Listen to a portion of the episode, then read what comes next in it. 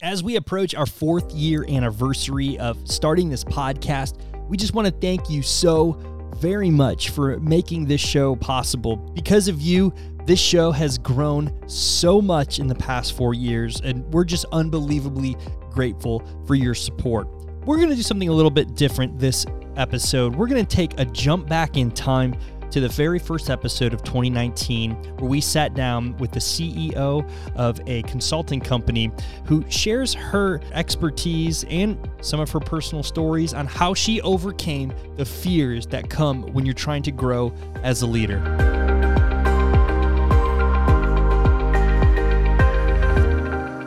Welcome to another episode of the ROI podcast presented by the Indiana University Kelley School of Business. I'm your host, Matt Martella, working hard to help organizations make better business decisions.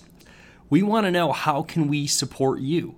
What difficulties are you facing as a leader or what organizational problems are you wrestling with? Or even better, what major obstacles did you or your organization overcome this past year and how? We would love to hear from you send us an email to roipod, that's R-O-I-P-O-D at iupui.edu, because I can guarantee there are other leaders facing the same challenges or those of us who just simply need some encouragement. So, on today's show, we are sitting down for a one on one interview with a strong leader who trains and consults top level executives.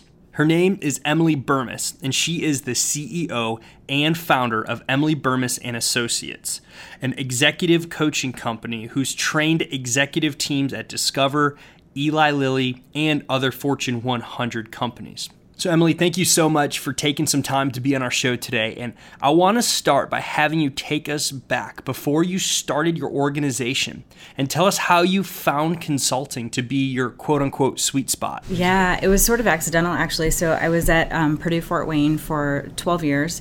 And in that time, I got off the research track. Research really depressed me, frankly. You put a lot of work into studying a problem that's really sad, and you never know if any of the information that you develop helps anybody. And so you're spending a lot of time studying the problem and no time seeing if it makes a difference. So I found it really um, not very fun. And um, so I got off the research track and went on to the administration track. So I ran a large program. I had about 40 uh, instructors that reported to me. I had about 2,500 students a semester taking the course that I directed. And I found that to be really much more fun. Um, but because I wasn't on the research track, I went on to the consulting track. And um, quite by accident, someone called the university and asked, you know, they had a problem they needed someone to solve. The university pointed them to me. I went in and did an organizational assessment and I just was on fire about it. I had so much fun doing it, and um, so or, or just organically over time, my consulting practice grew. And at some point, you know, you've got a full time practice, you know, consulting, and you've got a full time job uh, at the university, and at some point, you just have to say, I, I can't do more than this, and you just have to make the leap. So I made the leap um, to consult full time when the economy was tanking. I thought, great time to just take the leap, and I did, and it's it's been really really great. Had a, a really scary year in there for sure, but um, the business took off, and it's been it's been really wonderful since. And as we talk about these difficulties that us leaders face day in and day out, as a female leader in a predominantly male driven business culture, talk about the difficulties you faced early on and how you pushed through. Yeah. So, um, and I I fell into this a little bit, right? I mean, I just sort of started dabbling in consulting and just happened to love it. And you know, because I live in a pretty small market, it's not like I could go work for Booz Allen, right? I was qualified maybe, but I, I can't just pick up my family and move. So, um, so I had to invent a firm, build a firm in order to do what I want to do. But it was never my goal to be an entrepreneur. It was never my goal to own a business. It was never even my goal to be in business. It was my goal to be a ballerina. So my life's a huge disappointment. Um, but I think, you know, the philosophy that I embrace, and I feel like it's a philosophy that women sort of have to embrace, is that you have to just make yourself wildly uncomfortable every day. Because women, more than men, and I, you know, I haven't done this research, but I've, I've read it often enough. You know, if females have four of five job qualifications, they won't apply. Four of five. If men have one out of five qualifications, they apply and they're mad if they don't get it. So I don't know if this is nature or nurture. Someone smarter than me is going to have to figure that out. But females hold themselves back because they're too timid about taking risk in general, right? There are certainly exceptions, but in general. And so I feel like my personal recipe has been if it scares me, I'm going to say yes and I've said yes to a lot of things that I uh, weren't comfortable, weren't easy. But if you do that for your whole life, I'm actually a very shy, very timid personality. I scare easily, I get nervous easily, I get anxious easily. I don't have this big, bold personality, and yet, if if you just see me in the workplace, you'd probably say she's she's pretty pretty confident female, right? Well, I'm 45, so from 25 to 45, I've said, "Yep, I can do that." And then I'm like, what are you saying? You're crazy. You're going to hate this. It's going to be so scary. But I show up and I do the work. And then the next big thing, I say, yeah, I'll do that. And then I'm scared and I show up and I do it and it works. And so if you just keep doing that, you're really just desensitizing yourself to the sense of fear. You know, so the things that scare me today, it, it's got to be a pretty big thing. I can sit in any room with any leader in any company and I'm not going to flinch. But that was not me 20 years ago, right? So I think for females, you really have to embrace the fear and say, Yes, I'm afraid, but I'm saying yes anyway. And I remember my dad at one point, you know, because he, he's obviously known me the longest, and he said, I think your only comfort zone is being out of your comfort zone. And I said, That's how it has to be, or I would still be a waitress at Shoney's. That's a true story. so then, did you have many cheerleaders through your journey early on? No, I mean I'm a pretty independent person. So you know, I left home at 18, and uh, you know, dabbled around in life and you know had to put myself through college and grad school and um, no so I'm, I'm a very independent person and um, I will say though that and, and I have I mean I have close friends. I'm my husband is probably my super you know my number one supporter but we've only been married for a year and a half so he doesn't get a ton of the credit for the for the history. He gets a lot of credit for what's happening now. Um, but um, no I think I think for me and uh, this is going to sound horrible, but I think it's a trap for women to surround themselves with other women and ask for advice on how to get ahead in business. Like, I think the most important thing for me has been having awesome male bosses. You know, so I can say, you know, my chair at the university, I think he was my first chair. He would just say, Hey, Bermes, I'm going to throw you into the deep end of the pool. Is that cool? And I'd be like, No. And He'd go, If you're drowning, let me know and he would just keep throwing me into these like you know jobs and roles and task forces and this and that and the other. And i was always like dave are you kidding? Dave switzer's his name. I can give him some props. Um, he would just throw me into these situations and go i think you can run this program. I'm like you've got to be kidding me. If this job posted i would never even apply for it. So i'm a good example right? I would have never applied for it. He's like Bermes no one else is going in this role but you. You're in. And i was like uh, and he was like you got it so for me, I think being around men as much as women really challenges your paradigm. They're more likely, I think, to challenge your fears. They're more likely to challenge your doubt in your own competence. And I don't know that women necessarily do that as much. They're very supportive, they're very empathetic, but they don't go, uh uh-uh, uh you got like the tough love. I don't think they do that quite as well. And so I think for me, part of the secret for the success is really um, and, and i'm lucky i guess that you know i wish we had more female clients. A lot of our clients are male. So you know even my client base you know once you get to know them and then you know you, they become part of your network and your community you know they'll push me. And it's like you're pushing me. So i think not doing and it's a very popular thing now to go to these all female networking groups these all female you know workspaces these all female I, I i don't buy into that surround yourself with males and females. Then you're going to get the nurturing and support that you need from your females, and you're going to get pushed like crazy by the males. And I think you'll be a better person for it. So I found an interesting study by talentful.com that came out with some research that says of the 1,000 highest earning companies in the world, only 54 of those CEOs are women. As a high level leader, do you think women are limited because of external factors of inequality? Or do you think more women are not in higher levels of leadership because of their own fear? I think it's both. I mean, if you look at the actual like financial results of organizations that have either more female presence on the board, more female presence in leadership, have a female CEO, they're actually outperforming their male counterparts. So the reality is we can be successful, absolutely. I think part of it is you know the the stuff you have to face along the journey right sexual harassment happens all the time. I mean, I've been sexually harassed by clients, I've been sexually harassed by bosses. It's a real thing. And and so like the emotional effort it takes to put up with that stuff and keep going anyway, there, there's a higher emotional cost to being female, I think, even from, you know, being in a networking group and, you know, some guy comes up and feels like he can make a, co- a comment about my shape it's a business networking group. Why would any man feel like he can come up and have a comment about my shape? It's not what I'm there for, right? So there's a certain amount of noise I think that women have to deal with. And, you know, some of it can be really scary. I've not had anything super scary happen, but certainly, you know, unpleasant, uncomfortable, and, you know, makes me mad. And men aren't dealing with that. So I think some of it is women get worn out by the reality right and the and the day-to-day circumstances but for women that can push through that stuff for whatever reason they're strong or they're determined or they've got good support at home, you know, we absolutely can achieve those results. So I think the reality that we're just dealing with noise that men aren't is a deterrent. And I think it's that we have more self doubt in general. And so it's the women that go, too bad, I'm doing it anyway. Too bad, I'm doing it anyway. Too bad, I'm doing it anyway. And just keep pushing that they get there. And then there is a point where you just kind of go, oh, I just don't need to be so afraid anymore. I'm where I wanted to be. Everything's okay. I survived and I got here.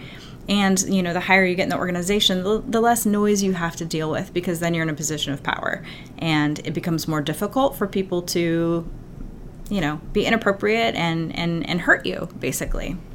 I want to go back to something you said earlier. One comment that you said your father told you was, "quote I think your only comfort zone is being out of your comfort zone."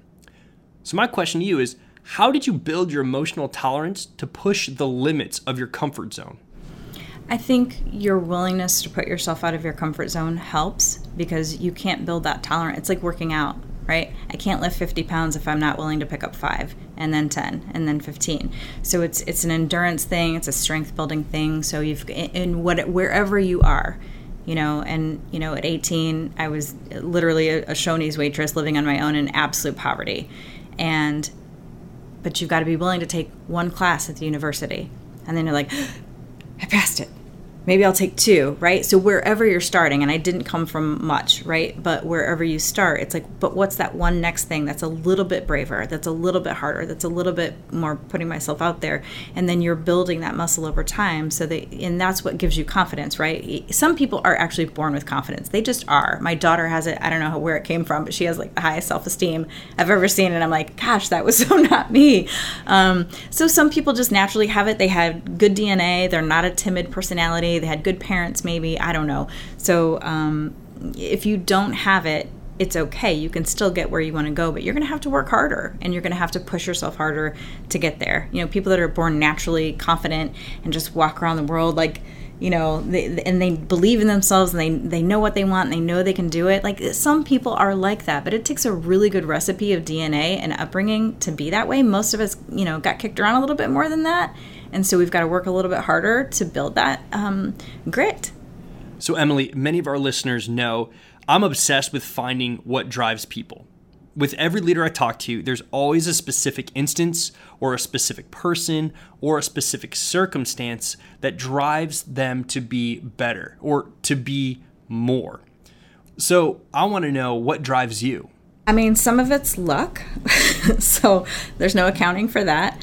I think a certain amount of it is relying on other people's judgment to say you can do this and being dumb enough to believe them and then just showing up and doing the work and then it works out right? So um, when other people tell you you can do something you should probably believe them because they see something in you that you can't see for yourself right now. Um, not that many people go around going out of the way to go i believe in you. So if someone's actually saying that buy it.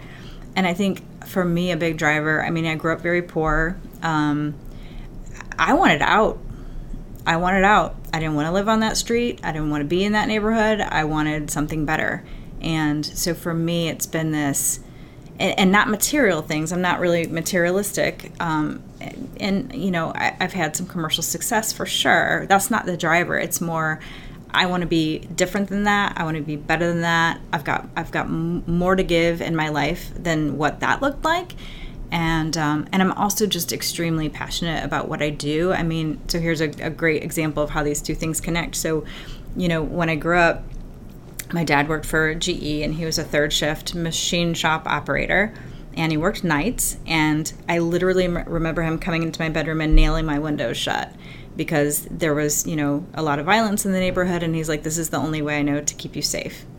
And I hated that he wasn't home at night. And I hated that my windows were nailed shut when it was 90 degrees out. And I hated that he came home from work and he seemed really demoralized by his job because the culture at that time was quite toxic. And if you're at the bottom of the if you know stuff rolls downhill right? So if you're at the bottom of the hill you're getting the most grief. And my parents were always fighting about money. And so we were you know economically really insecure. And i just thought work is horrible apparently you know so like the first you know college class that i took where they talked about organizational culture and some cultures are learning cultures and some cultures are empowering and some cultures are you know, fun and some are, you know, whatever. I thought you can actually make companies better than that. And I mean, the light bulb just went off. I said, that's what I'm going to do for a living.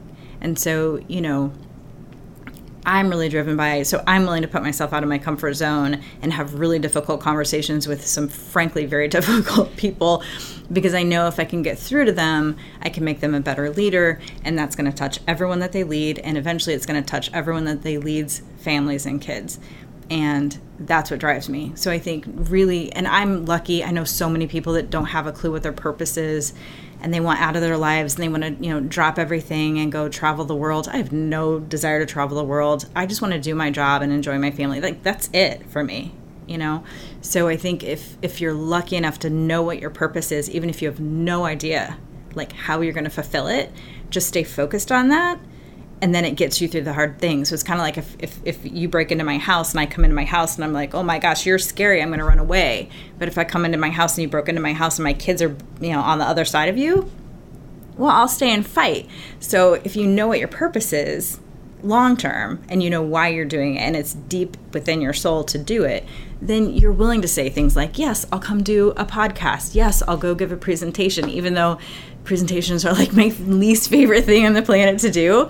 I will show up and do that because this is what I'm here to do. So I think having clarity of purpose is really important and I and I, I wish more people felt clear about it. I feel super sorry actually for people that can't figure it out. So let's recap. Life is a battleground littered with obstacles and challenges around every corner. No matter your race, your creed, your gender, or social status, we all have our own challenges to overcome. Comparing our problems gets us nowhere, and using them as a crutch will always keep us down. What is important is how we overcome those obstacles before those obstacles overcome us. Emily Bermes faces the challenge of being a woman in a predominantly male workforce, yet she's at the top of her game. But how? First, it starts with recognizing what opportunities scare us, then say yes to that opportunity. If she let her fear dictate her decisions, she believes she would still be a waitress. Next, we have to build a strong community around us to help check our blind spots. For her, she could not simply have all female coaches. She needed both male and female life coaches to help her through tough decisions because each group offers unique strengths. Once we build our support stream, understand the emotional effort needed to be a champion.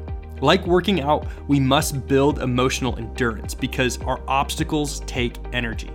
It starts with 5 pounds, then 10 pounds, all the way until we can lift whatever is in front of us. Finally, we need to search ourselves for deep motivation to fire us up in times of weakness.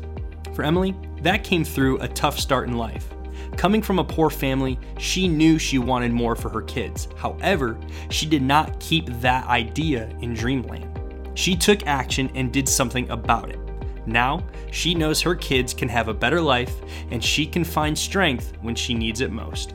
Emily, it was our honor to have you on our show. If you enjoyed this episode, it would mean the world to me if you could rate and review our show. While you're there, don't forget to hit the subscribe button on your favorite podcasting app. This has been another episode of the ROI Podcast presented by the Indiana University Kelley School of Business. I'm your host, Matt Martella, helping organizations make better business decisions. We'll see you next week.